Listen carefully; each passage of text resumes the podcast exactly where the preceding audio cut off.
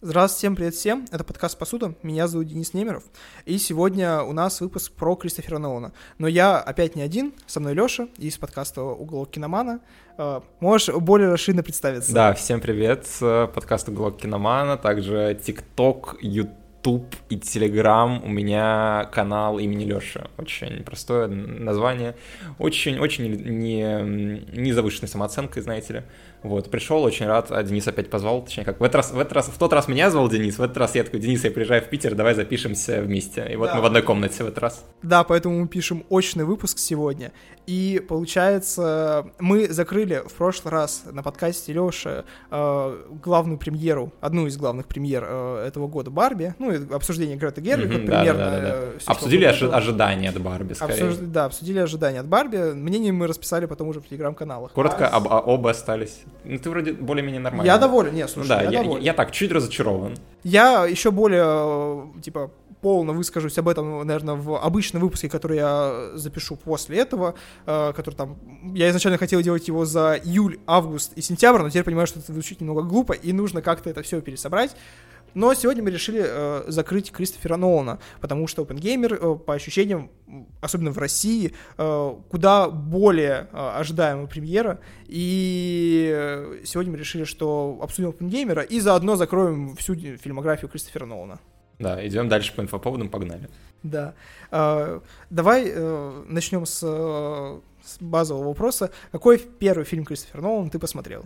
Вот мы до записи подкаста как раз-таки я вкидывал, что для меня это будет очень ностальгичный выпуск, потому что я этого никогда не знал, но Кристофер Нолан — это режиссер моего детства. Но в плане, я... Один из первых фильмов, который я отчетливо помню, именно как я его смотрел, это было дома. У меня был диск DVD или Blu-ray даже. Uh, мы смотрели с отцом. Это был «Бэтмен. Начало». Mm. Это один из первых моих фильмов, которые я прям помню отчетливо. Это вот он 2005 года, я 2002, то есть, ну, я его смотрел, наверное, лет в 6-7. Когда вот Человек-паука еще смотрел, а, Сэма Рэйми, вот в то же время я смотрел Бэтмена, и я тогда очень любил этот фильм, прям очень. Я, правда, сцена с летучими мышами, которые вот это вырываются из пещеры, я ее боюсь до сих пор. Я не присматривал, если честно, с того момента, но мне прям страшненько на ней. А у меня э, скорее а, ощущение и вот воспоминания не от первого просмотренного фильма Кристофера Нолана, а от первого непросмотренного, потому что я помню, как-то я пришел с отцом в кинотеатр в 2009 году или примерно где-то вот тогда и увидел впервые трейлер фильма «Начало». И это вынесло мой мозг абсолютно. Я э, в тот момент вот просто на уровне трейлера, где там все переворачивается миллиард раз, там вселенная распадается, ми- мир рушится, э, при этом в каком-то апокалиптичном плане, а в плане просто там э, изменения реальности, э, меня это вынесло абсолютно, но тогда мне было в районе 7 лет, и как-то я э, не подумал высказать отцу свое желание сходить на этот фильм, и просто сохранил у себя в голове, что где-то в мире существует фильм, где происходят вот такие невероятные вещи, и я обязательно когда-нибудь его посмотрю. И полноценное знакомство у меня случилось достаточно поздно, в 2017 году я пошел на Юнкерк, мне было 14 14 лет. Э, то есть э, я уже знал, что есть Интерстеллар, все его супер обсуждали, говорили, обязательно сходите, посмотрите, но почему-то тогда и я, и мой отец это полностью проигнорировали, такие, ладно, а на Дюнкерк мы уже сходили, и, и это было, ну, такое достаточно базовое знакомство. Я посмотрел, подметил какие-то плюсы, подметил какие-то минусы, но восторгов у меня не было, насколько я помню. У меня, кстати, вот Дюнкерк, э, немного тогда помню, это один из фильмов Нолана. Вот у меня у Нолана, на самом деле, много фильмов, которые я, мне сложно досмотреть. И вот Дюнкерк, он э, очень круто начинается, все хорошо, но я его, кажется, не досмотрел. То есть либо я вот прям близко к концу бросил, либо вообще на плане, потому что он меня то ли не зацепил, то ли мне просто тема войны тяжело дается. Ну, то есть, правда, вот когда мы будем сразу еще Оппенгеймер, это прокину, но вообще, да, Дюнкерк, конечно, тяжело давался в свое время. И вначале краткая биографическая сводка. Кристофер Нолан родился в Лондоне в начале 70-х, сейчас ему 53 года, и он с самого детства четко решил, что он хочет делать фильмы. Э, уже в 7 лет он снимал какие-то там детские короткометражки. Ну, вот это типичная история, э, знаете, типа у Спилберга, у... Больших, да, больших режиссеров, которые... Больших а, Андер, Андерсон ставил спектакли, да, этот да, снимал. Да. Они, типа, сразу решают, выбирают себе путь. Дело на всю жизнь. Дело на всю жизнь сразу, да, и Кристофер Нолан уже в 11 четко определился, что он хочет быть режиссером, но при этом он изучал английскую литературу в колледже, что по его фильмам, честно скажу, не особо заметно, потому что мне казалось, что человек вот там с филологическим образованием, он там супер должен базово разбираться в том, э, как простраиваются какие-то вот там э, диалоги, что-то такое, и вот мы поговорим про это чуть позже, я бы ни за что не догадался, что Кристофер Нолан изучал э, Я, я понимаю, о чем ты кажется, да. Да, да, да, я, я почему-то, честно говоря, был уверен, что Кристофер Нолан инженер. Вот создается такое ощущение, Я был уверен, что он не образованный, но из богатой семьи. Ну, типа такой, прям аристократической почти. Как, знаешь, Горичи есть, который такой из просто хорошей семьи, но вроде у него нет образования. Вот я в ту степь его кидал скорее. Вот. Но мне казалось, что у Кристофера Нолана какое-то около техническое или что-то такое образование, потому что от его фильмов вот прям такой вайб. Э, и при этом э, первый фильм он начал снимать э, в США и премьерился прямо на Саннесе. Преследование вышло в 99 году, но его тогда никто не заметил, потому что в этот же год вышла «Ведьма из Блэр» и полностью затмила все фильмы, которые выходили на тот момент на фестивале, потому что это был первый хоррор в жанре Lost Media, и тогда все поняли, что вот это реально вещь, и она захватит там на ближайшие десятилетия жанр хорроров, и все обсуждали вот «Ведьму из Блэр», и Кристофер Нолан, в, когда разговаривал с журналистами, всегда рассказывал, что это был супер травмирующий опыт, потому что это работа. До этого он снимал очень много короткометражек, э, работал над ними и был уверен, что вот сейчас у него дебют, он приедет, всем покажет. И э, его первый фильм собрал нормальную, хорошую критику, но вот полностью выпал из какого-то глобального обсуждения, потому что супер большая премьера на таком инди-фестивале э, убила вс- все шансы, что что-то другое, кроме нее, заметят. Также сегодня было принято решение работать не в хронологическом порядке для того, чтобы в подкасте передать структуру большинства фильмов Нолана, где хронотоп идет, ну, очень своеобразно в большинстве случаев. И начнем мы, конечно же, с Опенгеймера, с, с конца в начало, так сказать. Да, начнем с Опенгеймера, с самого громкого релиза, как уже говорили, и давай, давай я на секунду, знаешь, украду у тебя вот эту вот роль ведущего. Давай, что скажешь? Ты вчера смотрел. Да. Я тоже, кстати. Мы посмотрели его буквально вчера. И честно, я скажу, я вышел из э, кинотеатра очень загруженным, потому что последние полчаса фильма воспринимать было очень тяжело. При этом всем э, я когда вышел, держал в голове, что это все-таки большое, огромное высказывание, которого у нас давно не было. И вот просто на уровне того, что я три часа сидел в зале и смотрел биографическую драму. Последний раз такое было, когда я ходил на вот, повторные показы крестного отца. Вот что-то такое. Мой друг Максим Абрамович в своей рецензии на Литербоксе буквально написал, что, возможно, это реально вот, э, впервые за долгое время премьера, которая вот может э, как-то в прокате потолкаться с крестным отцом из-за статуса, из-за внимания зрителей. И я отчасти, наверное, вот с этой мыслью согласен. А почему?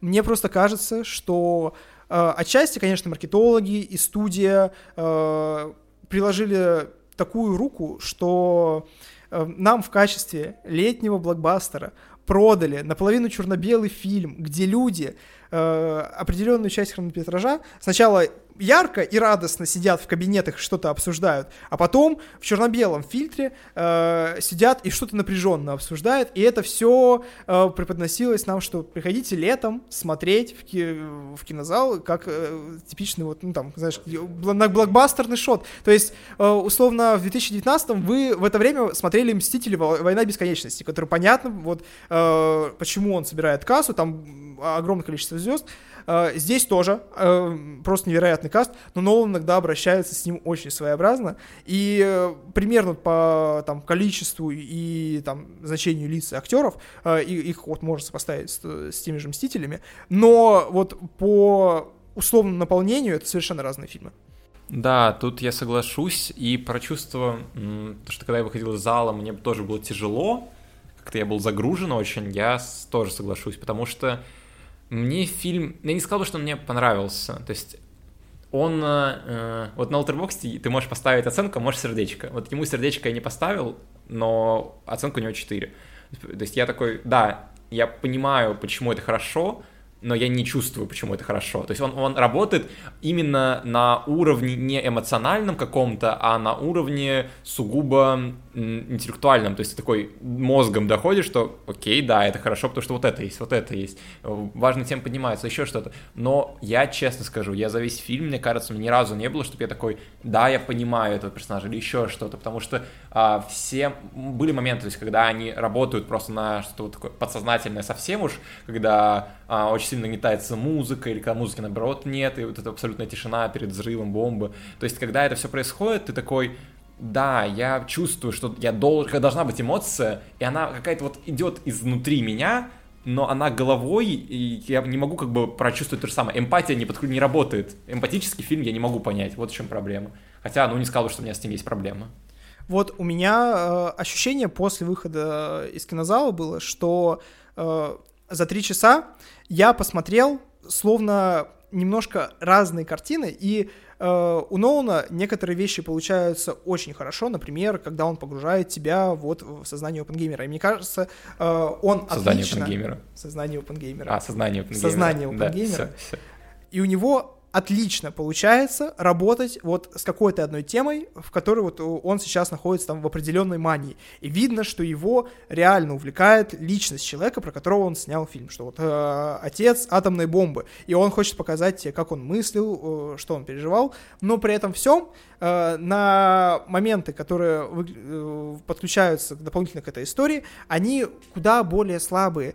И э, прикол в том, что я одновременно и не могу представить эту историю не трехчасовой, типа вот такой огромной тяжелой драмой, и при этом всем э, после выхода у меня в голове была мысль, что я бы хотел посмотреть сейчас Доктора Стрэнджлава, потому что э, вот по сути истории вроде как связаны атомной бомбой и рассуждают на одни и те же вещи, но у Кубрика ты, казалось бы, в таком черно-белом фильме Кубрика, одного из таких э, мастодонтов э, киноиндустрии, чувствуешь себя куда более расслабленно и легко, э, чем у Нолана. Но с другой стороны, а должен ли ты себя чувствовать вот расслабленно на таком фильме? То есть должен ли у тебя создаваться момент того, что ты вышел, такой, ну да, легко, приятно, забавно. Вот на самом деле, да, с этим не поспорю. То есть, возможно, правда стояла задача создать такое ощущение у зрителя. То есть, скорее всего, ну, Нолан, он можно по-разному от него, к нему относиться, но он не дурак и в киноиндустрии все же давно. То есть, если он что-то сделал, наверное, он просто захотел, чтобы так правда было. Как Тарковский говорил, если зритель вышел после фильма, и он его не понимает, это та эмоция, с которой я хочу, чтобы зритель вышел. То есть, ну, Нолан, он, я думаю, также здесь поступает. И не знаю, фильм, он э, на самом деле, вот ты говорил про погружение в мысли Опенгеймера, что вот о, там показано, например, очень круто и так далее, но для меня было, наверное, три таких момента, которые, про один из которых ну, сложно говорить, поэтому я скажу так, концовка. Концовка, она, да, в ней чувствуется какое-то напряжение, в ней чувствуется, а, ты прям заинтересован абсолютно. Потом вот а, мысли и молодость э, Опенгеймера, очень интересно, очень круто. И... Ты про вот эти сцены, где волны пересекаются. Да, да, да. да. Вот это в- тоже один Волны самых... и в целом сама молодость, то есть, ну вот как он там по универам бросил, бродил и так далее, к разным а, ученым ходил. То есть ты такой, окей, это интересно, вот этот путь, а, как он начинает. И причем я не понимаю, в каком возрасте был сам Оппенгеймер, а, ну, исторически, но когда Киллиан Мерфи, которому лет уже сколько, 50, а, играет студента, ты такой, ага, ну тебя молодили, сделали тебе кудряшки, но в целом ты какой-то все равно, э, я, я крип, что-то непонятно. Фильм вообще начинается со взгляда очень глубокого а, Киллиана Мерфи прямо в, на зрителя, я такой, вау, хорошо, ладно, вот это хорошо. Я за это заплатил свои 500 рублей. Вот, но а, третий момент, как раз таки, который он цепляет очень сильно, это финальный этап э, разработки атомной бомбы, ну, тестирование ее, скажем уже так, потому что вот он, э, тебе правда интересно, что там будет, ты такой, вау, вау, окей, то есть очевидно, что будет. Вот, кстати, да, это тоже э, крутая штука. Ты знаешь, чем все закончится. Ты, к каждой сцене ты понимаешь, вот в момент, когда Киллиан Мерфи садит там на допрос для того, чтобы получить, вот, э, там, чтобы он получил отказ или соглашение на доступ к Гостане, ты знаешь, что ему откажут. И во всех сценах ты знаешь, что бомба взорвется, ты знаешь, что произойдет. Но момент, когда вот э, все готовятся к э, тестированию бомбы, э, вот там весь э, Лос-Аламос замирает, ты реально на секунду задумываешься, а что если она не взорвется? Это ведь э, на самом деле, ну, достаточно круто, что ты э, сидишь и знаешь, что точно произойдет, но напряжение при этом никуда не испаряется. У меня, кстати, вот моменты, которые испарялось напряжение, это когда Нолан, блин, я не знаю, он иногда такой ребеночек, который сидит такой, у, машинки, тыщ, взрывается. Это когда э, у нас прекра- прекрасная импровизация Дениса была про разгон про то, что делает Нолан, когда снимает фильмы и пишет свои сценарии. Ну ладно, э, это было до записи, может, Денис ставит как-то.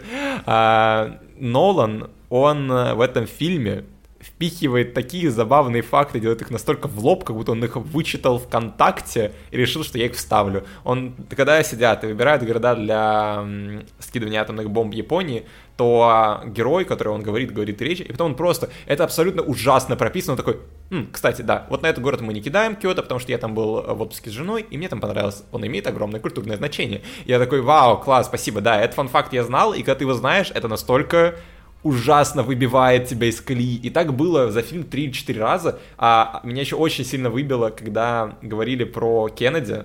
Не а. будем говорить в каком контексте, но типа говорили про Кеннеди. А, вот, и короче, еще один момент, когда меня прям очень сильно выбило, это когда показывались мысли Опенгеймера ближе к концу фильма, и, ну так, а, неудачно, что может пойти не так с атомной бомбой и так далее. Я смотрю и думаю, а, ну вот, так, ну, типа, оно, оно просто уже обсу... Э, было обсуждено до этого, и когда тебе это показывают, ты еще такой, ну, добавил ты еще лишний хронометраж, показал это красиво, ну, молодец, Нолан, давайте я похлопаю по головке, но, конечно, не знаю, я, меня это убивало очень сильно. У меня вот, э, ты упомянул про Кеннеди, э, создалось вот это ощущение странное, словно Нолан э, закладывает на моменте появления каких-то важных лю- людей вот эту трехсекундную штуку для оваций, которая появилась после э, камео Тоби Магуайра в э, Человеке-пауке новых, да, и он словно готовит почву для киновселенной про э, историю Америки, где он такой... Э, люди, когда пошли титры, еще какое-то время не уходили, и у меня Милия спросила, а сейчас будет сцена после титров? У меня сразу, да, сейчас будет сцена после титров, которая заанонсит, типа, э, сиквел про Джона Кеннеди. И там буквально куча таких сцен. Каждый раз, когда появляется Эйнштейн, там есть вот эта трехсекундная да, да, да, э, вставка для того, что ты похлопал, и это правда работает. Тут, кстати, между прочим, у меня реально каждый раз, когда Эйнштейн появляется, такой, о, да. Жаль, это не работает с другими физиками, знаешь, там еще был Бор, я такой, а, ну Боры я понимаю, знаю, но там есть череда важных для физики людей, которые появляются в кадре, и их называют такой ну, у меня физика закончилась просто в классе там девятом, и у меня э, вот понимание где-то на уровне того, что вот этих людей я уже не знаю, потому что атомная физика как-то прошла уже мимо меня. Да, и на самом деле я, если бы я запоминал имена, может быть, моя физика, которая у меня до второго курса в УЗИ была, мне помогла, но нет, нет, я, я абсолютно мимо. И вот тут одна из моих главных проблем, вот можешь сказать, ты вообще с текстом оригинальным знакомился хоть немного, пробовал читать? Нет, нет, нет. Вот. Вот, вот, современный Прометей. Да, да, да, да, да. Я почитал немного, он в букмейте есть. Я почитал страниц 20-30. Он, он, во-первых, он огромный. В плане, он прям огромный. Там страницы, не знаю, 700 именно бумажных. Такой, окей. Э, фильм, понятно, почему три часа идет. Скажите спасибо за это Роберту Паттисону, который, э, видимо, знал, что у Нолана есть какие-то гиперфиксации. Он, когда о чем-то усознает, он такой, о, я сниму про это фильм. И подарил ему вот эту огромную книгу. Вот, а, и, короче, я читал просто не дочитал даже до середины эту книгу, да блин, до середины, ладно, до куда угодно я не дочитал дальше 30 страницы, потому что мне было так тяжело с неймдропингом. Там вкидываются какие-то имена политических деятелей, каких-то физиков, и вообще не объясняется, кто это. Это просто с первой страницы тебе говорят, они есть, и ты такой, окей. А потом они, короче, называют главное э, имя, фамилия, э, э, сначала просто по фамилии, просто по фамилии. И ты такой, окей, да, я запомнил, хорошо. Я перечитал 10 раз страницу, я запомнил, ага, вот эта фамилия, вот эта фамилия. А потом на следующей странице тебе говорят, и потом э, говорят, имя персонажа, он умер. И ты такой, кто умер? А, тебе не говорили имя никогда, тебе говорили его фамилию. И потом у меня в фильме тоже такое было. На самом деле, главная моя проблема фильма это то, что он очень глобальный, но при этом он кидает просто вот эти вот пазлы, но у него как будто бы нет кусочков для того, чтобы их соединять. Это просто, типа, что-то а, а, а, огромное, разрезанное на кусочки, раскиданное, перемешанное немного, и такой, ну, понимай, как хочешь. В плане, у меня не сложилась из-за этого картина. Многих людей я вообще не понял, кто они, что они, зачем они в фильме. Хотя вот те, кого объяснили, вот именно там есть... Эм, хронолог... момент фильма, когда начинают прям объяснять весь смысл и вот это все, что вкладывалось, все эмоции, что было в той сцене, в этой. И когда тебе разжевывают, такой, да, окей, я понял, зачем нужны были вот эти персонажи, а чем тебе 20? И такой, м-м, класс, да, я не получу этот ответ и никогда не узнаю, видимо. Вот у меня, ты сказал вот про пазл, э, есть глобальное ощущение, что, правда, от некоторых сцен я супер в восторге. Они мне нравятся, я вижу их такой, да, да, классно, да, да. Я понимаю, почему этот фильм так ждали, почему он столько собирает, да, класс, отлично. Нолан гений, как говорится. Первый раз за подкаст была произнесена эта фраза. Но некоторые сцены я смотрю и такой, а, зачем? Это как те сцены, где Киллиан Мерфи с Флоренс Пью просто сидят да, голые да, в отеле. о, кстати, да, я буквально про эту, я про, буквально про это. Я понял, да, я в глазах увидел, что что-то вот... Э, Флоренс Пью, мою девочку, э, просто невероятно в этом фильме как-то задодосил э, Кристофер Нолан, потому что я когда увидел, что она в нем играет, я думаю, вау, отлично, я обожаю Флоренс Пью у, у нее должна быть хорошая, отличная роль. И когда я только вышел из кинотеатра, я сразу Миле сказал, что словно все реплики, которые произнесла в этом фильме Флоренс Пью, сгенерированы нейросетью, но он словно забил... А, как разговаривают экзальтированные девушки. Напиши мне пару реплик. Коммунистки. И, коммунистки, да, коммунистки. И выдала вот этот набор фраз. Uh, я глобально слышал претензию к тому, что но он там ужасно прописывает женских персонажей. И эмоции, Доп... и людей. Он не человек, он просто робот, давай будем честны. Ну вот, да. И словно, знаешь, вот э, жена Опенгеймера хорошо, она нормальный персонаж, отличный, э, ты понимаешь ее, чувствуешь ее боль, у нее есть своя ветка, все хорошо. Но Флоренс Пью это какое-то недоразумение. Э, я понимаю, что, возможно, реально нужно было передать вот психически нестабильную, экзальтированную женщину, которая могла бы себя убить и вот была там э, отражением э, ряда персоналей, которые крутились вокруг OpenGamer, но при этом всем это все равно плохо. Оно со сцены знакомства плохо, она выглядит, знаешь, она, она подносит им напитки, и начинается диалог. И, и, и все, э, напитки как бы уже не важны, все не важно, они просто болтают, и такой, М, класс, они подружились, о, и они уже приспали, а, окей. Как-то это было вообще, вот в жизни вообще не так, знаете, я, я ходил, я ходил э, знакомиться с людьми, нет, так не работает. У меня все по-другому заканчивается. Вот, и, короче, очень, правда, непонятно насчет э, жены опенгеймера, я не сказал бы, что она прям очень хорошо прописана, но там есть момент, когда тебя заставляют э, полюбить ее, и то есть как бы ты ни относился к ней весь фильм, а, там есть сцена, где ты такой, а, окей, вот, вот, да, класс. Это единственный персонаж, который думает в этом фильме. Да, да, вот понимаешь, у меня словно все э, хорошие сцены так или иначе связаны с ней. Мне очень нравится сцена, где Киллиан Мерфи плачет, убивается, и к нему приезжает жена и говорит, соберись. Ну, то есть э, нет э, каких-то вот э, проблем, ты понимаешь, почему ее персонаж себя так ведет, э, и она дает ему пинка, она ведет себя как э, такая жесткая, но при этом женщина, которая понимает, что сейчас нет время на какие-то вот проблемы, драмы, и... У них очень сложные, интересные отношения. Да, именно... у них хорошая динамика. Вот э, ты смотришь на эту часть фильма, и она, ну, хоро... это, возможно, лучшая динамика между людьми во всех фильмах Кристофера Нолана. Это она правда.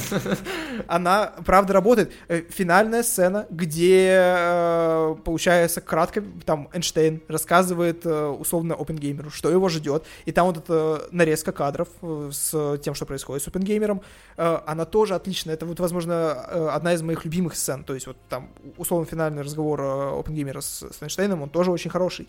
Но э, в некоторые моменты, вот, э, связанные с Флоренс Пью, связанные я не знаю, с э, ближе к концу фильма, где э, те максимально пытаются передать э, давление опенгеймера э, и как на него вот комиссия давит, и моменты с Робертом Дауни младшим, вот там я полностью отключался. Там ощущение было, я понимаю, да, что если ты чувствуешь то, что чувствует персонаж, это, конечно, хорошо, но при этом всем я не сказать, что я именно эмоционально подключился, я устал. Вот что-то вот такое со мной произошло. Ну да, окей, я могу понять. Но, короче, для меня, правда, фильм... Вот что Барби, что Опенгеймер, я понимаю, что... Головой я понимаю, окей, да, они вышли, они должны были сейчас выйти, и вот они, ну, зачем-то нужны, окей. Они получились не такими плохими, хорошими даже. Че я, блин, говорю, не такими плохими, ну, хорошие фильмы. Просто Наш, наш, наш слон Грета Гервик вставила столько киношуток в Барби, что, ну, стоит подумать, надо оценка лучше, чем хороший. А, ладно, Барби отдельная тема. У, на, у нас тут опенгеймер. Вот, и как-то заканчивая с ним, а то, блин, слишком много внимания, у нас еще столько фильмов впереди. А, да, я рад, что все же посмотрел, я очень рад, что я посмотрел его в Питере, правда, то есть Посмотрел в Москве, для меня это было бы больше, более обыденный ивент, а тут я приехал, пошел в новый кинотеатр, который там видел где-то в интернетах, и было прикольно просто как, опять же, мероприятие сходить, посмотреть. Классный туалет в Мираж на Большом переулке или что это? Ну, Зеркала, зеркала, зеркала смешные. Проспекте. А, проспекте, вот, все. И тогда мы двигаемся к фильму «Довод». И вот по фильму «Довод», мне кажется, средняя температура по больнице вполне однозначная. Что плохо? Ну, есть такое ощущение, что люди по большей части либо такие, я не понял довод, либо что это... Я, что, я не понял довод, такие есть? Да, Думаешь, такие да, есть? много людей, которые такие, я не понял довод. А что там не понять? Ну, не знаю, я периодически и в момент выхода в, в комментариях видел, Нолан гений, я ничего не понял. Мне кажется, у него хорошая оценка, семерка где-то около того, просто потому что люди такие, ну, Нолан. Ну, возможно, какой-то такой. Он еще просто вышел в, во времена, Да, когда... ковид, ничего не выходило, он Да, он, по сути, был. должен был спасти кинотеатр. Мой первый фильм в Москве просмотренный, вот так скажу. Я помню, что я э, ходил на него в кинотеатр Вачинский, потому что был как раз ковид, и можно было тусоваться дома. Э, я сходил на него и такой, так, но он снял Бандиану, сделал это со своими фишками, но при этом словно э, немного забыл э, про то, что Бонд крутой, потому что это как бы такой стереотипный образ, но у каждого там актера э, есть какая-то своя личность. Вот сейчас я могу пересказать сюжет довода, но не перескажу ни одного диалога, ни одной черты личности. Вот, э, то есть Роберт Паттисон. Все хорошо, да, что есть в фильме, это Роберт Паттинсон, я главная фанатка, фанбой, хан, фангерл, что угодно, а, Роберта Паттинсона, и я смотрел этот фильм ради него просто. Я дважды смотрел довод, блин, на, я на одной неделе дважды пошел в кинотеатр, это мое чистосердечное, потому что я с разными друзьями ходил. Ну вот э, Вашингтон и Роберт Паттисон, чем они как э, там личности отличаются, условно. А вот, меня а вот, такой а вот ничем. Вот Роберт Паттинсон он должен быть в этом фильме таким а, трикстером, что ты не понимаешь немного. Ну, то есть он такой непонятный. ты такой, «А, ну, нет. Вот он, он абсолютно понятный от начала до конца, потом вот происходит... Вот э, там же есть э, такой твист большой, уже можно спойлер, фильм старый 20 года, А, с- старый, в кавычках. А, короче, там а, первая сцена происходит, там какой-то чел спасает э, нашего главного героя Вашингтона, которого даже имени нет. Ну, вот настолько в этом фильме, правда, пофиг всем на персонажей, там нет имени у него. Вот, и, короче, Роберт э, Паттинсон оказывается этим чуваком в концовке фильма, и я это понял в самом начале, потому что у него просто был какой-то там брелочек или типа того. Я это увидел, такой, а, ну понятно, это важный действующий персонаж. То есть первая сцена, первая сцена фильма, они реально бежат, а, там не было видно лицо Паттинсона никак. И я такой сразу после нее, да, окей, это будет Паттинсон. Фильм заканчивается, это Паттинсон, такой класс. Э, Нет, финал вообще на меня не сработал. И, кстати, вот финал, э, он настолько для меня был все же криво смонтирован. Это единственное, что можно было не понять из-за того, что просто как происходили вот все эти взрывы, выстрелы. Они работают настолько по странной логике, что такой, э, ну окей, как задачка на креативность, Нолан лайк, но в целом, а зачем? Да, мне кажется, э, стоит уже, начиная с довода, э, давать краткий синопсис, потому что Опенгеймера, ну, это биография Роберта Опенгеймера, в принципе, достаточно исчерпывающая. А довод — это фильм, шпионский боевик, где в мире появляются инвертированные вещи, которые движутся не вперед, а назад. Тяжело, да? Да-да-да. Э, вот, э, и нужно Это чува- смириться. чу- чуваки из будущего делают штуки. Ой. Да, чуваки из будущего делают штуки в прошлом. Э, Короче, легче посмотреть, чем объяснить иногда, правда. Да, а он еще, знаешь, его как будто бы не надо объяснять, там настолько ничего не происходит на самом деле. То есть там просто все построено на том, что, ой, смотрите, какой сюжетный поворот. А вы не поняли? Да, это потому что время наоборот. Вот, опять же, мне кажется, что с технической точки зрения это очень занимательно и красиво. Да. То есть момент, где там машина падает, а потом возвращается обратно, откатывается назад, инвертируется. Самолетик врезается в ангар. Да, потом дом, э, сначала в него стреляет одна ракета сверху, потом одна ракета снизу, и он там держится ровно секунду целым, то есть он во времени всегда разрушен, и когда осознаешь, что такой, а, о, вау, то есть вот в каких-то технических фичерсах, типа э, Нолан, он понимает это просто невероятно отлично, но вот в каких-то словно, когда он так сильно углубляется в детали, что о макро штуках он забывает. У меня есть история любимая. Блин, я не знаю, возможно, я рассказывал уже на одном из подкастов, наверное, точно это делал. А, но это точно было у меня в телеграм-канале, когда я в честь 8 марта писал пост про жену Лукаса, которая спасла Индиану Джонса. То есть там была ситуация в том, что а, Спилберг, а, снимая фильм а, Индиана Джонса первого, он вообще забыл про главного женского персонажа и ее судьбу в конце он-то не объяснил как-то кадрами. Но в сценарии у него это было прописано, он планировал это снять, просто он заигрался и забыл. И вот Нолан такой же чувак, который просто заигрался и забыл, что нужен сценарий фильму. И это, это, это главное исчерпывающее, что можно сказать про довод, мне кажется. Там классный Паттинсон. Он, он классный просто как Паттинсон. Он не персонаж, он Роберт Паттинсон. Улыбается, как Роберт Паттинсон. Нравится. Симпатично. Тогда, мне кажется, мы можем двигаться дальше в Дюнкерку. И вот у меня с этим фильмом вот такая личная история, что я это первый фильм Нолан, на который я там уже осознанно сходил, то есть я знал, что это Кристофер Нолан, что на каждый его фильм по-хорошему нужно ходить в кинотеатр, потому что это всегда э, большое событие. И при просмотре, э, вот я вышел из, э, из Юнкерка, и он мне понравился. А я стрелу дома, кстати, уже как-то постфактум совсем, уже сказали, что он вышел, все, я видел вроде даже видос какой-то о нем, и я начал стрелять дома, но это было еще давно достаточно, поэтому я плохо помню.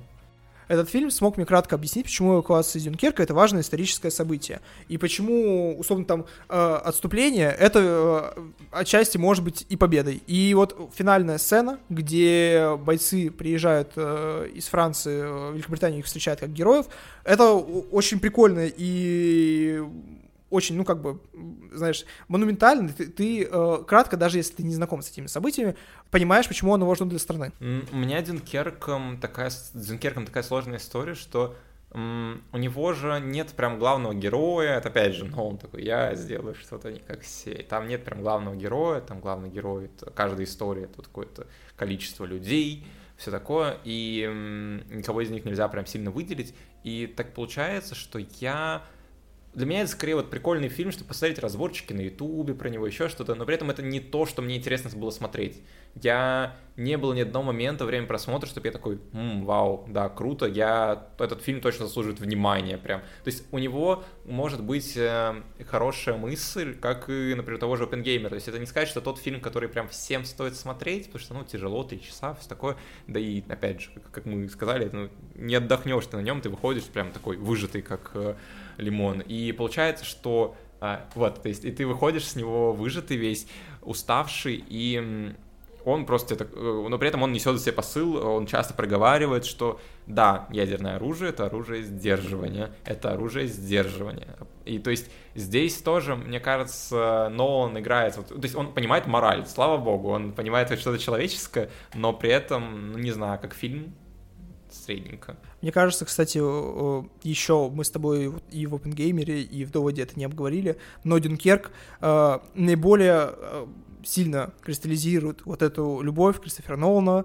э, к тому, чтобы снимать фильмы, так или иначе, сильно завязаны на времени, либо на скачках, либо на структуре, где все в разных временных отрезках. И в Дюнкерке у тебя получается там три временные линии, где одна происходит за 60 минут, одна за день, одна за месяц, да, за месяц или за неделю, ну, то есть за более продолжительный. И у, у Кристофера Нолана вот очень много запаров на теме времени, и она ему нравится, он с ней работает. И в Дюнкерке прикольно, вот, э, что это работает на э, штуке о том, что там 60 минут могут ощущаться как неделя, а неделя как 60 минут, то есть э, это все работает, но при этом все, фильм зрелищный, но вот сейчас если вы попросите меня условно э, описать, вот, что там э, конкретно происходит, э, я скажу, что там есть история про мужика на лодке, который э, кого-то спасает, про летчика и про ребят, которых эвакуируют э, из Дюнкерка. Но вот вспомнить актеров, вспомнить э, какие-то вот конкретные события, сцены для меня проблематично. Нолан просто снял э, художественную документалку. То есть он, да. он, он взял события, такой про них надо рассказать, потому что это важно, но я сделаю это с актерами, сделаю это красиво, и сделаю так, чтобы это посмотрел массовый зритель, потому что это мое имя Нолан. Я до этого вообще-то снял начало, блин, все меня знают, все Интерстеллар снял, ух, все пойдут. Вот, и мне кажется, с этой точки зрения, конечно, хорошо, то есть это, правда, полезно знать, полезно посмотреть, интересно, но, но, но, да, там сложно выделить что-либо, и он не работает как художественный фильм, в этом и суть. Возможно, да. Это круто, работает как визуальная экранизация исторических событий, но не как полноценный фильм, полноценная история. Mm-hmm, да, это выглядит, как будто ему просто а, занесли деньги, сказали, сними вот про это, как бы, там, Министерство культуры и истории какой-то страны такие, сделай вот это, пожалуйста, Роберт Пенгеймер, сделай вот это, пожалуйста, а, Дюнкерк, и все, ну, как бы... Работает так. Ладно, все, пора открывать ящик Пандоры, Интерстеллар. Ой, я. Леша уже проговаривал, что если ты э, мало знаком с человеком, э, чтобы сразу не портить отношения, никогда не стоит говорить с ним про политику, ну, разумеется, и про отношение к фильму «Интерстеллар». Э, потому что, ну, я не могу перечислить, сколько раз в ТикТоке я э, там условно ловил шишки в комментариях за когда высказывал хотя бы какую-то точку зрения, что «Интерстеллар» — это не супер гениальный фильм, и что он, ну, типа, ну, средний. Вот, поэтому э, сейчас я смело спрячусь за Лешу и сначала спрошу, Леша, какое у тебя мнение про «Интерстеллар»? А, я здесь гость, поэтому я буду говорить смело, мне не нравится «Интерстеллар». Нет, ладно, давай так, более развернуто. Если кратко, да, мне он не очень нравится. Это не фильм, который я буду пересматривать. Но в этом фильме есть очень крутая графика, космос, эти натуральные съемки. Все это круто. Молодец, Сноун. Есть, э, ну, в, свой, в свое время мне было прикольно. Я его давно смотрел. Опять же, когда он выходил, я его тогда смотрел. Опять же, не в кинотеатре, кажется. Я не знаю почему. Может, в Норильске просто его плохо крутили, хотя вряд ли. А, тогда я, может, редко в кинотеатр еще ходил.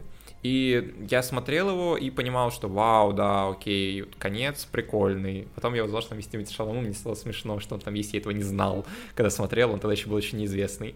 И в целом фильм, как фильм, опять же, он работает, но с точки зрения какой-то истории он меня не слишком цепляет. Но там очень крутая музыка. Вот давай так, я завершу закапывание в могилу тем, что я скажу, что там очень крутая музыка, прям невероятно. А И знаешь, космос красивый. А ты знаешь лор музыки в фильме «Интерстеллар»? А, я слышал истории про нее. А это не тут уже сменился композитор? Нет, Короче, рассказываю лор саундтрека Интерстеллара. Для меня еще глобальная проблема Интерстеллара в том, что история его создания для меня намного интереснее, чем сам фильм. Я знаю про него кучу фактов, э, я знаю... Например, они засадили целое поле кукурузы, чтобы снять одну сцену, а потом это все продали, чтобы это... А, продали кукурузу, это правда, да? Да, да, да. Ну, то есть, вот э, все, что связано с созданием, там, э, длиннющая предыстория э, и с какими-то фактами, мне нравится гораздо больше, чем финальный результат. Но он пришел, Хансу Циммеру и сказал, напиши а, мне, пожалуйста. я знаю, да-да-да. Он потом, э, он сказал написать ему э, музыку к фильму фантастическому, он написал ему что-то, он не писал ему сюжет вроде бы сам, и э, Циммер написал, и потом уже Нолан поэтому на это опирался сильно, нет? Нет, нет, нет, нет Значит, нет, я путаю. Нет. Но он пришел Хансу Циммеру и сказал, напиши мне, пожалуйста, музыку для сцены, где ребенок ждет отца с работы, а тот не приходит. И Ханс Симмер написал вот э, основной саундтрек. А, э, да, а да, класс, да, класс. Да, да, да. Блин, интересно, есть, моя история, которую я вспомнил, откуда вообще. Понимаешь? И вот там куча таких штук от того, что изначально фильм должен был снимать Стивен Спилберг. И там это э, была вот эта планета э, изо льда, куда они приземлялись, там были китайские роботы, потом они возвращались обратно на Землю, а там уже совершенно другая цивилизация эволюционировавшая. Там вот вплоть до этой книжки, которая написана про науку Интерстеллара, про это все, про то, что... Но он ходил к Дегран Тайсону и обсуждал с ним много вот э, все эти нау... про науку, все эти штуки, и то, что там э, все, что показано в фильме, это самое реалистичное изображение космоса, это все мне нравится куда больше, чем финальный результат. А мне нравится срач вокруг этого фильма смотреть, следить за ними. Да, да, да. Мы один сейчас спровоцируем. Но э, просто вот э, даже когда я думаю, что, ну вот, если мне хочется похвалить за что-то вот непосредственно сам фильм, я бы похвалил его за Мэтью МакКонахи. Мэтью МакКонахи там, ну, он хороший, он хороший, хороший, правда. Да. Одна из самых его, наверное, запоминающихся ролей для вот попсового зрителя, ну или который да, не сильно да, погружен. Да, да, но это что... часть фильм, который вот э, там окончательно вкатил его в карьеру э, в фазу, где он больше не герой романтик из э, комедии э, романтических. Где он смотрелся странно, будем честны. Да, да, да. А теперь он серьезно драматический актер, то есть вот э, «Клуб далских покупателей» и вот этот фильм. А у меня есть, кстати, фан-факт такой небольшой про «Интерстеллар», чтобы, ну, знаешь, самое главное, что можно обсудить про «Интерстеллар» все равно, это э, все ссоры вокруг него и так далее. Я как-то раз с друзьями на первом курсе, кажется, в конце, поехал на дачу к одному из них, и как-то в ночь мы случайно начали говорить про Нолана, потому что тогда вышел довод, и мы начали, ну, типа, он уже давно вышел, но все равно, мы его обсуждали. И мы перешли случайно к Интерстеллару, и так вышло, что у нас были абсолютно полярные мнения насчет этого фильма. И все нас возненавидели, потому что мы 3-4 часа обсуждали Интерстеллар и спорили. Мы спорили за столом, потом э, ребята от, ушли от нас куда-то там играть настольный теннис, условно, или еще что-то, на кухню. Мы встали, ушли за ними, встали рядом с ними, начали дальше там ссориться. То есть мы прям ссорились, это не спор был, это даже ссорились о том, хороший это фильм или плохой. Вот, больше я так не делал, я, кажется, просто весь заряд своей агрессии тогда вот выкинул просто на этот фильм вообще на всю жизнь. У меня просто вот э, четкое ощущение, что э, в где ты снимаешь фильм, про то, как Земля умирает, и ей нужно найти новую для себя планету для жизни или что-то вот такое, куда отправляется вот этот вот фантастический фильм, э, и говоришь, это будет вот очень реалистичный фильм про космос, и при этом генерируешь пару мемов, опять же, связанных вот э, со временем, со, со всем вот этим вот, э, и все э, при этом э, в конце приходит к сцене, где побеждает сила любви, это немножко странно. Ты либо играешь в эту игру от начала и до конца, и такой, наука побеждает. Да. Либо приходишь к тому, что, ну, э, сила любви, знаете, любовь. Ты это если бы Опенгеймер закончился тем, что да нет, все у него вообще классный, ну, классный чел, все у него было нормально на самом деле. Да. Не, стра- не страдал в конце, не умер он в конце драйва. Вот, да, буквально. То есть э, существа из четвертого измерения. То есть ты слишком перекручиваешь сюжет для фильма, который разрешается как, э, ну, любовь побеждает все. Э, Классический хэппи-энд. Да, да, да, да. И вот э, мне, правда, супер тяжело с этим смириться. Плюс, условно, я, когда думаю про сцены, где Мэтью МакКонахи на земле улетает вот спасать дочь, э, и делает это ради нее, я тут же подключаюсь и думаю, вот это Мёрф. Там ноль сцен интеракции, где ты видишь, что да, она его дочь, все дела, и вот они вместе, он ее любит, но, но он ну, не заботится о хронометраже своих фильмов, как мы понимаем. И при желании он мог бы включить э, туда какое-то количество сцен, которые бы описывали, вот, что у него дочь, он с ней очень в хороших отношениях, он очень ее любит, все эти дела.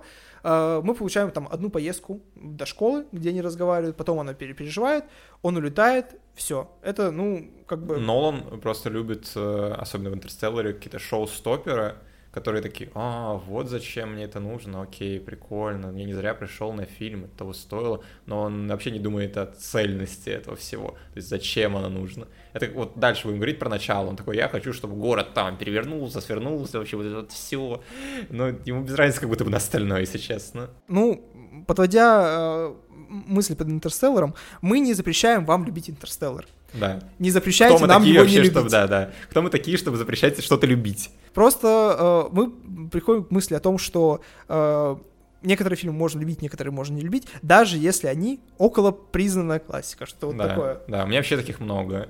Вы меня спросите, идите ко мне в канал, канал Милёши, я там часто пишу о фильмах, которые всем нравятся, что мне, они мне не понравились и мы двигаемся дальше и переходим к фильму «Начало». И я сразу скажу, фильм «Начало» — это, наверное, чуть ли не единственный фильм Кристофера Нолана, на который у меня ноль вопросов. Вот фильм ну, да. «Начало» от начала и до конца э, я абсолютно любви, как, как момент, вот где я в детстве увидел впервые вот этот вот трейлер, дикий, абсолютно безумный, у меня случился, может быть, синдром утенка, так до самого конца. Я все еще считаю, что вот в жанре боевика это отличнейшая работа. Просто э, вот так его преобразить и так с ним работать мог только Кристофер Нолан. Вот здесь его вот эта любовь к каким-то техническим фишкам, э, к тому, чтобы э, работать со временем, она дала правильные плоды и сработала на все сто. Мне кажется, что делая довод, но он пытался, правда, повторить свой успех э, с началом, но он просто не смог сам выдать вот настолько что-то второй раз крутое.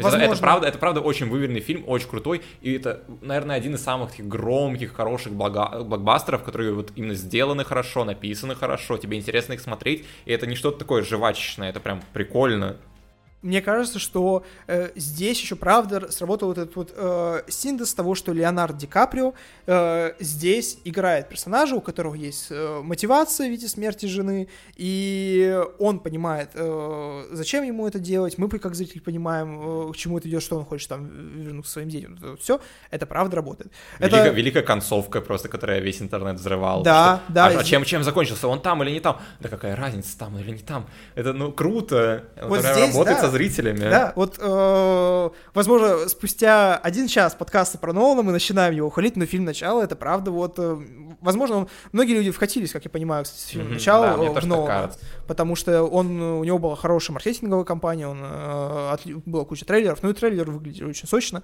Вот, и для фильма, где люди э, должны выполнить шпионскую миссию, но во сне, э, все сделано реально даже лучше, потому что ты думаешь, шпионская миссия во сне, и у тебя сразу как э, чуть другая картинка, тебе кажется, что это будет какая-то там сюрреалистическая история. Э, здесь все работает куда интереснее, вот э, там со своими условиями здесь отлично прописан мир, где у э, того вот проникновения вот этого СОП, этого инсепшена, у, у него есть четкие условия, ты понимаешь примерно, как это работает, как там замедляется, ускоряется время, и что это там работает на нескольких уровнях, что там с подсознанием, ну, это да, интересно, да. но тебя не грузит. Тебя не прям... грузит, да, это еще тебя и не грузит. Здесь э, прикольно, что есть одна четко выверенная концепция. Это, условно, знаешь, не интерстеллар, где наслаивается сразу несколько штук, где ты должен понять и силу любви, и измерение четвертого существа, которые там э, оттуда как-то помогают, и это все.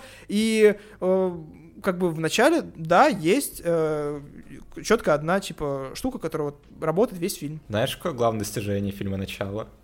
На самом деле фильм «Начало», он доказывает, что Нолан анимешник. И это вообще, мне кажется, да, объясняет да. его фильмографию, потому что а, для тех, кто, может быть, не знает, а, «Начало» очень сильно вдохновлено фильмом «Паприка», я забыл, как зовут, Синкай? Сатоси Кона. А, Сатоси Кона, боже, путаю, блин, японские имена. Вот, а, на самом деле, если брать аниме, то что у них часто вот эти вот э, вот, сила любви, сила воли, сила дружбы, она всех спасет, я сделаю еще один подход, я обязательно стану, там, не знаю, лучшим, я стану Хакаге, я стану, там, не знаю, королем пиратов, и вот Нолан он такой, он, он играется, он забывает вообще про чувства, он такой, он просто базово говорит, то есть, да, у них есть такая цель, а теперь смотрите, что могу вообще, я не нарисую, я сам, блин, сниму. Да, еще э, мы потихоньку как-то обрастаем. Э, еще больше поражает, когда понимаешь, что вот в начало э, снят с минимальным вот, э, внедрением каких-то компьютерных технологий, потому что э, это есть и в Интерстелларе, и отчасти в OpenGamer. Правда, в OpenGamer, конечно, там есть графика. Это навряд ли Нолан поджег для концовки половину земного шара, как тебе да, кажется. Да. почему-то так не выглядит. Но вначале это поражает больше всего, потому что в доводе, когда реально самолет э, врезается в э, здание аэропорта, аэропорта, ты если знаешь, что это реально самолет, тебя это впечатляет. Если не знаешь, такой, ну, монографика красиво нарисовали. Это не что-то впечатляющее. А вот когда ты понимаешь, что сцена, где там условно реальность идет сверху вниз, и это все снималось на натуре, вот это тебя впечатляет по-настоящему. Да, вот этот вращающийся коридор очень известный, который... Да. На самом деле много кто-то использовал, мне кажется, только у него это прям так захайпилось. То есть все такие, ну вот он там, коридор этот нового построил и крутил, вы прикиньте. Да, ладно, не будем слишком долго хвалить Кристофера Нолана, мы очень любим начала, как вы могли понять. Поэтому э, двигаемся дальше. А и... мы дальше будем хвалить сейчас. Фильм «Престиж». А, нет, мимо. Я хочу, я э, захотел выделить э, всю трилогию о Темном рыцаре в отдельно, ага, ага. поэтому фильм Престиж. Да, хорошо. Знаешь, что я могу сказать про фильм Престиж? Я его смотрел, э, когда запойно пытался познакомиться с Ноланом, и, и там смешной Хью Джекман в плане... Я, я вообще не вижу в этой роли, я не понимаю. Мне вообще Хью Джекман не Росомаха, я... мне проблемы с ним. Он был прикольный только в Эдди Орел для меня. Ну, Эдди Орел и Росомаха, все, больше нет для него ролей. Вот, но он там играет такой, ну ладно. Там еще Кристиан Бейл же, да? да? И там вот это, блин, это был тот раз, когда я только еще начинал знакомиться с фильмами. У меня была маленькая насмотренность, но даже тогда я такой, блин, ну вот это же сделано для этого, да? Я смотрю весь фильм, а, ну да, правда, для этого. Фильм «Престиж» — это история двух фокусников, которые соперничают между собой, кто сделает наиболее необычный и зрелищный фокус и заходит очень далеко. Но для меня проблема в том, что, опять же, это очень перекрученный фильм, где сначала ты работаешь вот э, в плоскости вполне осязаемой, реальной, а потом в один момент неожиданно фильм переключается, переворачивается Да, на бок, да, и да. там появляются элементы фантастики. И ты до конца их не воспринимаешь, потому что ты привык э, к тому, что фильм вполне приземленный. То есть трилогия о темном рыцаре более приземленная, чем фильм про фокусников. Вот это немножко странно. Да, на самом деле это правда проблема, я даже забыл про нее немного, то есть, ну, она, конечно, летала где-то на фоне, но ты сейчас ее вынес, и я такой, да, потому что я пытался сформулировать свою вот эту главную претензию к этому фильму, и она была в том, что меня очень неприятно обманули. Плане, когда тебе пытаются что-то реалистичное, приземленное, и ты такой, окей, вот этот фокус, этот фокус, как его сделать могли, вот это разгадать эту загадку, ты такой, блин, прикольно, а как же он это сделал, правда? А потом тебе говорят, а, это магия, ну, это буквально, буквально, там, наука, фокусы, о а, а- а- почему? Я пытался, я думал об этом, то есть он, реально, если бы это было как-то выстроено немного наоборот, ну, то есть, не говорю абсолютно зеркально, но в целом, если было бы выстроено по-другому, этот фильм мог бы быть классным, но тут он просто тебя берет и плюет тебе в лицо, и такой, «Ть, ты пытался думать, зря ты думал, просто тут фантастика, тут, блин, Тесла, тут это все, тут Боуи вообще есть, видели? Фильм хороший, потому что там Боуи.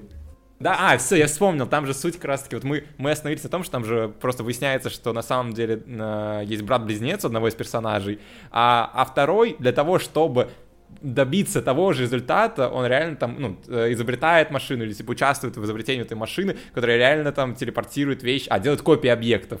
Вот, и телепортирует их куда-то там на сзади, на задний двор. Все, да.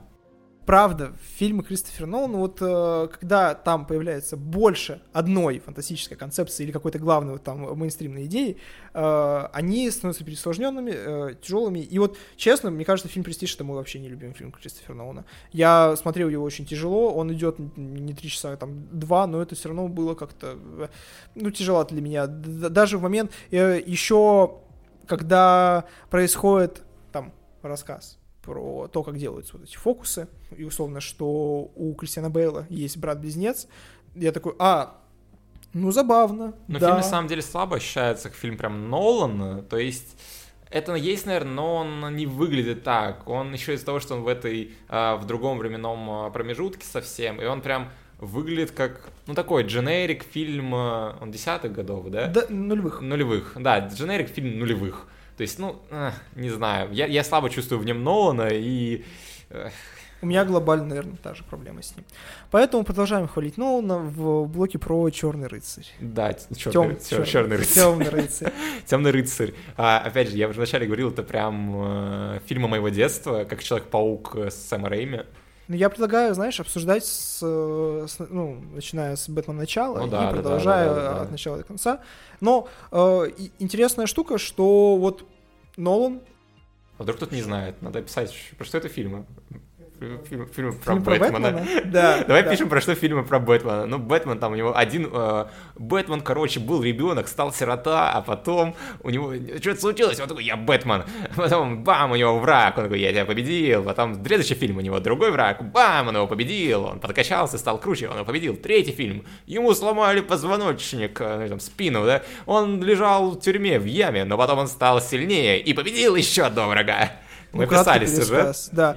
Но при этом всем, вот э, э, при всей комичности описания, но эти фильмы, ну, правда, да, они Это очень крутые так, блокбастеры. Это, это очень крутые блокбастеры. Кристофер Нолан э, сам пришел к Warner Bros., предложил им концепцию, и они такие, да, хорошо, работаем. Теперь у нас Бэтмен, но только вообще без магии, без любых способностей, без всего. Все злодеи Бэтмена тоже без способностей, Бэтмен без способностей. Все Простой- физика, все всё химия. все физика, все химия. К- книжка «Наука Бэтмена», я надеюсь, выйдет. Ой, да, блин, я Э, почитал.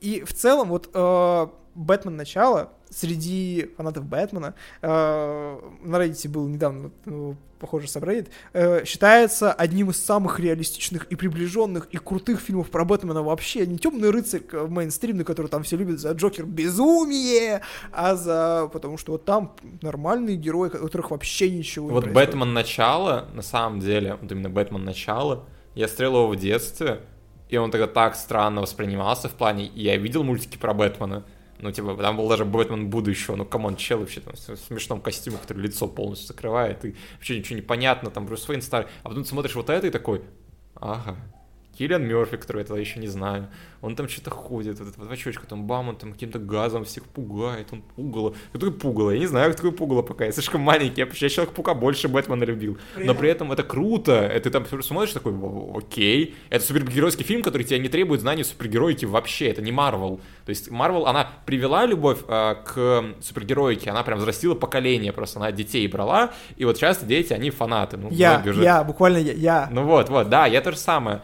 И так получается, что Нолан в своем фильме, он дает супергеройку для всех. Мой отец ненавидит супергеройку, но он смотрел со мной «Бэтмен. Начало», и он ни разу не фыркнул, не сказал, что это плохой фильм. Вот мне кажется, что э, главное достояние вот э, «Бэтмен. Начало» прежде всего когда я, получается, смотрел уже об этом начало, зная какой-то там, условно, лор, посмотрев «Темного рыцаря» до этого, э, я посмотрел и думаю, блин, там один из злодеев — Рас Альгул. Рас Альгул даже во вселенной Бэтмена считается, ну, немного, типа, тумач, там у людей суперспособности есть, но Рас Альгул, он буквально бессмертный, у него там, да, он питается да, в источнике, да. и его сделают приземленным. И э, вот мне до конца было интересно, как э, Нолан обыграет это бессмертие Рассальгула, и он нормально его обыграл, просто сделав его как бы там, ну, Рассальгул там вполне полноценно умирает. Давай так, э, Нолан принес в миру Хита Леджера в роли Джокера. Да, да. То есть это как бы уже достижение в плане, ну как ругать фильм, он там был. Я не фанат Хита Леджера, вот как бы, ну, бейте меня всеми тапками, за что я такое говорю, может быть. То есть, э, да, очень классный был актер, грустно, что сейчас его с нами нет, но он, правда, классный Джокер был, и я не знаю, то есть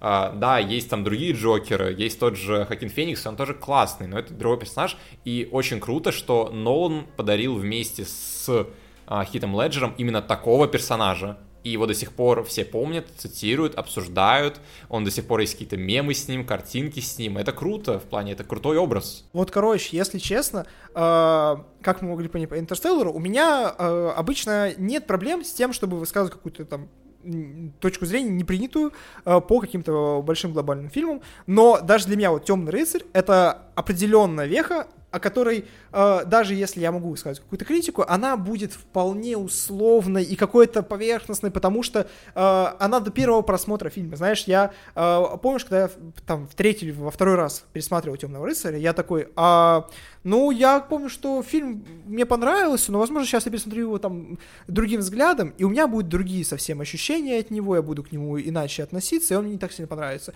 Нет, я посмотрел, мне все еще понравилось. И э, вот Хит Леджер в Темном рыцаре работает. Э, ну, я не знаю, вот он вписал себя в историю мемов примерно до конца вечности, как я понимаю. И все. Ну, да, все. Да. То есть э, ловушка Джарушкера это все, ну, появляется не столько от Хакина Феникса, как мне кажется, а сколько вот реально от Леджера. Но э, в рамках, э, мы же не можем, знаешь, типа, хвалить Нолана, э, там, не знаю, 20 минут, нельзя. Пол подкаста. Пол подкаста, да. Нужно хотя половину ругать, половину хвалить. В рамках критики я, я честно скажу, что, как мне кажется, э, Кристиан Бейл не самый лучший Бэтмен. И я соглашусь, а еще костюм у него Да, пососный. да, вот я только вот хотел сказать, прям что костюм, вот реально, вот если есть проблемы, если кому э, стоит приписывать, вот там, знаешь, если есть какие-то проблемы э, у фильма, это у человека, который подумал, что костюм Бэтмена из вот этих вот блоков, который выглядит наполовину как броня с очень странными ушами, уши это всегда больное место любого костюма Бэтмена в реальности, но вот в последнем Бэтмене вроде как с ними немного справились. Я очень люблю костюм из последнего Бэтмена. Да, Мне да, фильм он... нравится, ну, как бы давайте, хотите меня, я люблю последнего Не, я тоже Бэтмена. люблю последнего Бэтмена. И там кажется... Паттинсон, я люблю Паттинсона, опять же. Мне кажется, это работает, но э, вот непосредственно Брюс Уэйн здесь, это, ну, какой-то... Э, вот если весь остальной фильм спокойно работает, на мысли, что ты не знаешь, э, что вообще происходит во вселенной Бэтмена, когда ты смотришь на Кристиана Бейла, ты словно должен примерить все качества, которые были у прошлых Бэтменов, на Кристиана Бейла, потому что его развивают супер минимально. И ты знаешь, что Кристиан Бейл крутой, он миллиардер, и он Бэтмен. Все, все, что нужно знать про Кристиана Это ты что в жизни сказал, да? Он крутой миллиардер и Бэтмен, то что ты говоришь, Кристиан Бейл. Да, да, это ну, буквально, э, когда актеры играют кого-то, особенно Кристиан Бейл, он буквально вживается в роль. Да, да, да. Я, я уверен, что часть людей в, в Америке были избиты человеком в костюме Бэтмена где-то там в начале десятых, просто не решались об этом заявить. Да, да, и да, такое да, вот да. произошло. Но, правда, вот э, непосредственно э, Брюса Уэйна в этом фильме ну, не развивают. Не, вот э, в последнем Бэтмене э, это тоже вменялось там как в претензию, но э, Эмма Бэтмен для меня концептуально понятен чуть Да он лучше. такой классный, я не могу. Просто, просто, я не знаю, я его обожаю. Эмма Бэтмен, которая переживает свою травму о, при помощи костюма мыши, мне куда понятнее, чем э, супермиллиардер-качок Брюс Уэйн, который, ну, при этом Бэтмен. То есть, условно, э, в фильмах про Бэтмена, самого Бэтмена, по ощущениям, всегда минимально. То есть, даже э, промоушен последней части очень сильно строился на том, что там Томас Харди у нас вот такой вот он Бэйн крутой, а Кристиан Бейл за этим всем немножко теряется, и вот э, у него какие-то супер базовые качества Бэтмена, которые должны быть, но при условии, что комиксы развиваются миллиард лет, и у, от Бэтмен оброс так, особенно Бэтмен, э, оброс таким количеством деталей, и э, так сильно, э, знаешь, его можно развивать в разные стороны, э, делать из него вот такого базового качка-миллиардера, который просто ненавидит зло, немножко Но странно. у меня есть тут небольшой такой контртейк, потому что в целом Бэтмен всегда больше про злодеев. То есть за то, там, Джокер, Бэйн, и они... Он, Пугало, ладно, Пугало странный злодей, согласен. Он, он, вот он не крадет немного картину все же, Киллиан Мерфи, извини. А, поговорим с тобой, когда дорастешь до Оппенгеймера. Вот, и, короче, в целом, да, у меня есть претензии небольшие к тому, как показан Брюс Уэйн, к его, ну, мотивации, скажем так, именно здесь, но там, но он пытается добавлять ему человечности, особенно в Темном рыцаре уже и Темном рыцаре Возрождения легенды, то есть там э, этому куда больше упор, потому что, кажется, они поняли тогда, что, ну, как бы дали ему вроде бы то, те же самые водные, что и всем Бэтменам, но почему-то не очень работает. Вот, и поэтому, ну, в целом, в целом, самая большая претензия у меня, наверное, к фильму глобально, это то, что мне в целом не очень нравится дизайн э, многих вещей. В плане, он выглядит немного сейчас даже странно. То есть, вот Бэйн выглядит окей. Женщина-кошка. Хочешь поговорить о женщине-кошке? Блин, я вообще забыл, что она там была. Ведь правда была. А у нее, ну ладно, у Хлои Берри более стран, странный наряд в сольном фильме про женщину-кошку, но здесь... Это который старый вот этот? Да, который один Ой, из самых, бо... который один из самых его... провальных фильмов в истории, кстати. Я его смотрел по телевизору случайно, я вообще не знал, что такая женщина-кошка Бэтмен, я это посмотрел, такой ладно.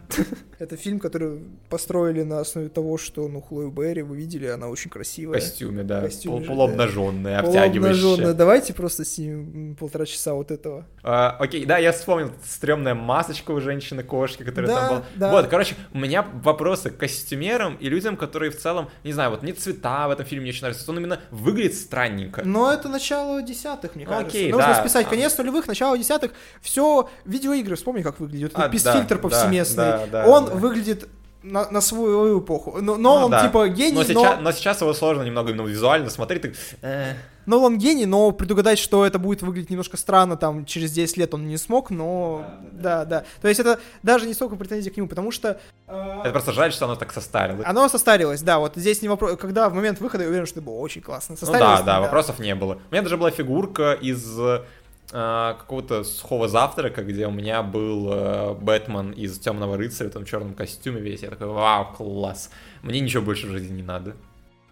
У тебя есть вот Бэтмен, ой, Темный рыцарь, Возрождение легенды, Э, потому что мне кажется, что из всей серии считается, что это там са- самый слабый фильм. Но, честно говоря, э, словно э, это нормальное завершение трилогии после Темного рыцаря, потому что вот э, снять что-то сильнее, ну, было сложновато, и это, ну, нормально, вполне пойдет. Он, он на самом деле мне больше напоминал скорее Бэтмен начало. То есть он, он был вот на уровне Бэтмен начало. То есть Темный рыцарь, он просто реально, он пик в этой трилогии. И в целом, но он- последний фильм, он на уровне первого. И у меня мало к нему вопросов.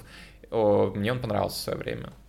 Я помню, э, как реально маркетинг очень сильно строился на э, Томми Харди.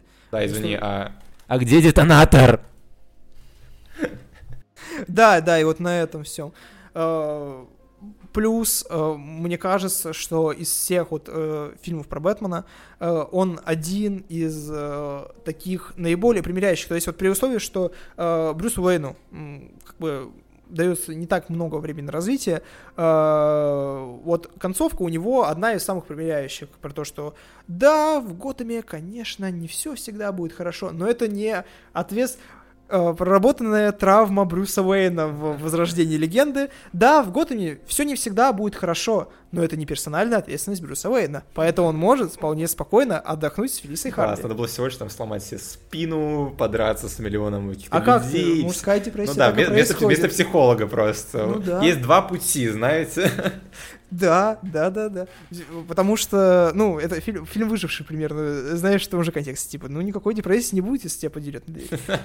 Вот, в целом, Темный рыцарь, классно, хорошо, Кристофер Нолан, молодец. Дальше мы движемся к фильму «Инсомния», «Бессонница». Э, И, как мне кажется, вот э, если «Престиж» мой нелюбимый фильм Кристофера Нолана, то это самый-самый, вот он предпоследний, потому что это самое, ну, я не знаю, э, обычное кино, которое можно посмотреть в этой жизни. Самое безликое и не похожее на Нолана в целом. Да, да, да. Это э, словно 7 э, Финчера, только вот снято ж- из желания повторить э, 7 Финчера. Ну, то есть, э, чуть-чуть не так оно работает, я не знаю, что ну, посмотрел и захотел, но, но он снимает детектив, где в роли, э, Следователь. в роли следователя у нас Аль Пачино, а в роли маньяка только задумайтесь. э, Человек с волосатыми руками. Э, Робин Уильямс. Да, а в, ро- а, а в роли а в роли маньяка Робин Уильямс. Ну, как бы Робин Уильямс маньяк. Это звучит, конечно, интересно и забавно. Мне но- кажется, они их перепутали. Да, кстати, возможно, вполне они их перепутали э, при съемке. Э, и, то есть, э, Аль Пачино, который страдает бессонницей, отправляется на Аляску расследовать убийство молодой девушки. Э, а там его поджидает э, Робин Уильямс, ко- который хочет э, немножко с ним договориться. И вот при этом всем бессонница, вот э, я периодически это рассказываю, я ездил в детские спортивные лагеря, когда был помладше, и э, там у нас стояла очень странная коробка с фильмами, где можно было найти какой-нибудь э, обычный там, не знаю, «Лови волну» и «Морфий» Балабанова, то есть очень странная коробка, и ты каждый раз опускаешь туда руку и не знаешь, что достанешь. И по большей части, конечно, ты мог достать какие-то запоминающиеся штуки, то есть никогда не спрашивайте у администрации детского лагеря, что произошло в момент, когда все дети посмотрели «Морфий» Балабанова в- кинозале. Но обычно ты достаешь самый средний фильм на планете Земля. И вот э, «Бессонница» один из таких фильмов. Тебе неплохо от него, но и при этом, как бы, ничего интересного из него ты не вынес, вы смотрите его только потому, что все так договорились. А что ты ожидал от фильма, действие которого происходит на Аляске? Ну, знаешь, Фарго тоже происходит практически в полной мерзлоте, и вот он, конечно, заб- Мне кажется, у меня флешбеки из, из моего детства в Норильске и молодости, молодости, так сказал, ну, подростковых годов, потому что я, я не могу ставить фильмы со снегом, просто мне больно.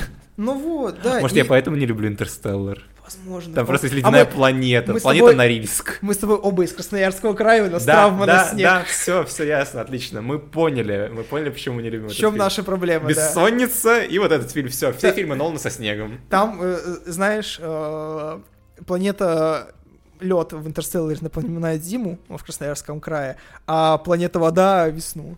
Типа, ну, весна, весна, кстати, в Красноярском крае длится примерно где-то до июня, то есть... э, Но Там тоже свое течение времени. Да, да, просто. свое течение времени особенное, вот так.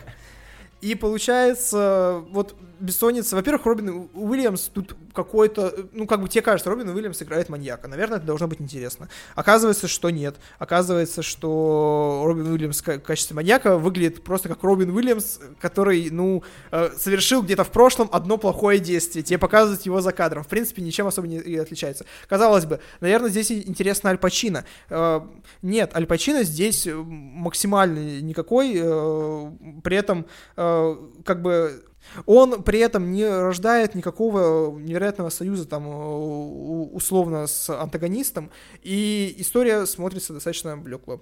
Че, Мемента? Мимента, Мимента. И вот э, у меня э, штука с Мимента, я себе ее тоже заранее проспойлерил. Вот э, я, знаешь, мне кажется, что есть ряд фильмов, которые можно посмотреть как в первый раз, всего один раз, парадоксально, да? И один из них э, это Мимента, и вот какой-нибудь бойцовский клуб. То есть бойцовский клуб, э, в нем заложено сразу два просмотра заранее, что ты знаешь, посмотрел его один раз, и потом такой, а, и сразу второй, чтобы понять все еще раз. И с Мимента то же самое, а я себе все проспойлерил. Да, то есть у нас Мемента история о чуваке, у которого проблемы с кратковременной памятью из-за травмы, которую он получил, когда грабители вторглись в его дом и там убили его жену. И он теперь пытается отомстить за свою жену и своей кратковременной памятью, карточками, татуировками на теле, раскрыть это вот преступление сам.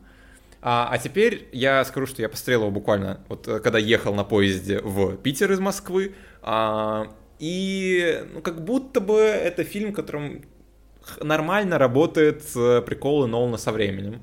То есть э, у меня к ним мало претензий. Ты такой, окей, ты заигрался, но мне было прикольно.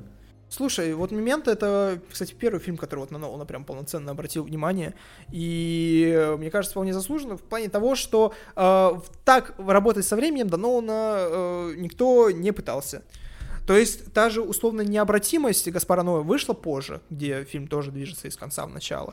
А, но при этом, кстати, необратимость, вот если выбирать между необратимостью и момента, я, наверное, выбрал необратимость. Но с другой стороны, Нолан-то был первопроходцем в этой штуке. И э, вот мне кажется, что э, Мемента — это один из таких образцовых триллеров, где Нолан еще э, тоже, кстати, показывает свое специфичное чувство юмора. У Нолана практически нет текстовых шуток, что очень интересно для человека, который учился там, знаешь, где-то на филологическом, изучал эту всю литературу, он очень сильно иногда пренебрегает текстом, как вы могли уже понять. И вот, по нашему мнению. Э, и, как мне кажется, э, вот Мента тоже показывает, что но он умеет иногда шить. Это самый такой, э, казалось бы, при такой жесткой теме. Там больше всего каких-то таких визуальных, иногда в перепалках, гэгов, вот чего-то вот такого. Я не сказал бы, что я что-то прям запомнил из гэгов и шуток, так что сейчас ты, блин, будешь рассказывать, примеры приводить. Но я могу сказать, что на самом деле я этот фильм заспойлерил себе за свою жизнь раз семь. Но я не запомнил ни разу, что мне заспойлерили. И я его посмотрел сейчас просто как чистого листа. Все, что я знал, это вот этот а, прикол, который в рекламной кампании можно использовать. Фильм идет в обратном порядке. Я такой, класс. А он идет не в обратном порядке, он перемешанный, блин. Я такой, да в смысле? Меня обманули даже здесь. Ну да, кстати, он перемешан практически так, как... Здесь тоже проявляется вот эта штука, что э, черно-белый, с цветными кадрами, и все да, собирается а я как смотрел подряд, Я смотрел подряд Опенгеймер и Мемент. Сначала Мемент, а потом Опенгеймер. Я такой, а, ну вот в Опенгеймере я не понимаю, зачем Вообще, вот если смотреть по истокам Нолана, видно, что вот он выбрал себе набор фишек, которые ему реально нравятся, которые он использует в режиссуре, еще вот на этом моменте, а потом вернулся с ними просто Да, да, да. И э, на самом деле вот здесь э, интересно, знаешь, вот как в момент там на самом деле ты смотришь начало такой, ну окей, я понял, что произошло, потом ты доходишь до концовки и понял, почему оно произошло. И вот у нас так сейчас мы такие э, обсудили Опенгеймер, как он вообще случился, как так мы дошли до жизни такой, что Нолан известный режиссер, почему это важно. И сейчас мы такие, ну вот момент в целом то же самое, что Опенгеймер, но было 20 лет назад. Да, и, ну, честно мне э, сказать, работал чуть похуже. Вот Опенгеймер со всеми вот этими фишками, фишки были реализованы чуть похуже. Мне кажется, вот в Пенгеймере они куда более складно. И если вот здесь вот эта черно-белая картинка работает э, там условно просто на разграничении линий, то в OpenGamer она работает сразу на трех уровнях. Во-первых, ну, на самом вот этом банальном, что цветное — это все про науку и про крутое, и про веселое, черно-белое — это про бюрократию и про плохое. Э, цветное — это про OpenGamer, плохое — это про... Роберт Дауни-младшего. Роберт Дауни-младший, да. Имена. Мы не, имена. Вот. И также это работает на уровне того, что черно-белый это документированный кадр, который это прям э, мастодонты, что они там зафиксированы в протоколах везде, а цветное это уже часть биографии, которую мы никогда не узнаем Но я, про я персональный на, взгляд. На самом деле много слышал э, людей, которые погружены все же в историю OpenGamer, что они такие, ну, ЧБ иногда, конечно, не работает в этом плане, потому что вот эта вся сцена с Эйнштейном, тогда они такие, ну да, я понимаю, зачем нужно для фильма, зачем это делить на ЧБ и цветной, драматургически работает. С точки зрения логики у меня иногда появились вопросы, а зачем здесь ЧБ, а зачем здесь цвет, то есть почему? Вот, но в целом, окей, окей. И Мента, мне кажется, это вот такая весточка того, что Кристофер Нолан э, отсюда начинал. И вот э, интересно смотреть на него как на такого, знаешь, режиссера без имени и думать, что, ну вот, э, появляется какой-то... Такой э, дебютант, это прикольно. Дебютант, да, такой дебютант, это прикольно, и смотришь на него совершенно Ну, иначе. дебютант уже второй фильм, но в да, целом. Ну, в целом, да. И дальше мы приходим к преследованию, который я посмотрел вот э, тоже впервые для подкаста про Нолана. И мне кажется, что, кстати, это достаточно хороший, плотный дебют. Он потом, у него отчасти повторяется уже и в Мементо, да, да. и в, э, условно, опять же, в Опенгеймере, и везде. Ну, то есть прослеживается, но для дебюта это неплохо. То есть мне кажется, что Мементо — это докрученное преследование, вот так бы. Я могу сказать так, а Мемента — это докрученное преследование. Преследование — это фильм, которому стоило быть короткометражкой. Вот именно он же был изначально короткометражкой, да, да, и это видно, что его развили из короткометражки, потому что вот он идет час десять, но ему так много этого времени. Так же, как и Мимента. Для меня лично Мимента, вот будь он на полчаса короче и длись он не два часа, а полтора, это был бы прям более крепкий фильм. Он плюс балл от меня точно получил, потому что, ну, я в какой-то момент сидел такой, Нолан, ну зачем? То есть он вначале играет с этим временем, в момент, возвращаясь к нему все же немного, а, и ты такой, окей, окей, это забавно. Потом тебе просто надоедает, и потом ты смотришь за тем, что тебе надоело еще полчаса, и потом начинается развитие сюжета. То есть там вот есть этот момент, где он просто заигрался и такой, э. а вот э, преследование, оно все для меня в целом ощущается почти как, ну да, окей, это неплохой дебют.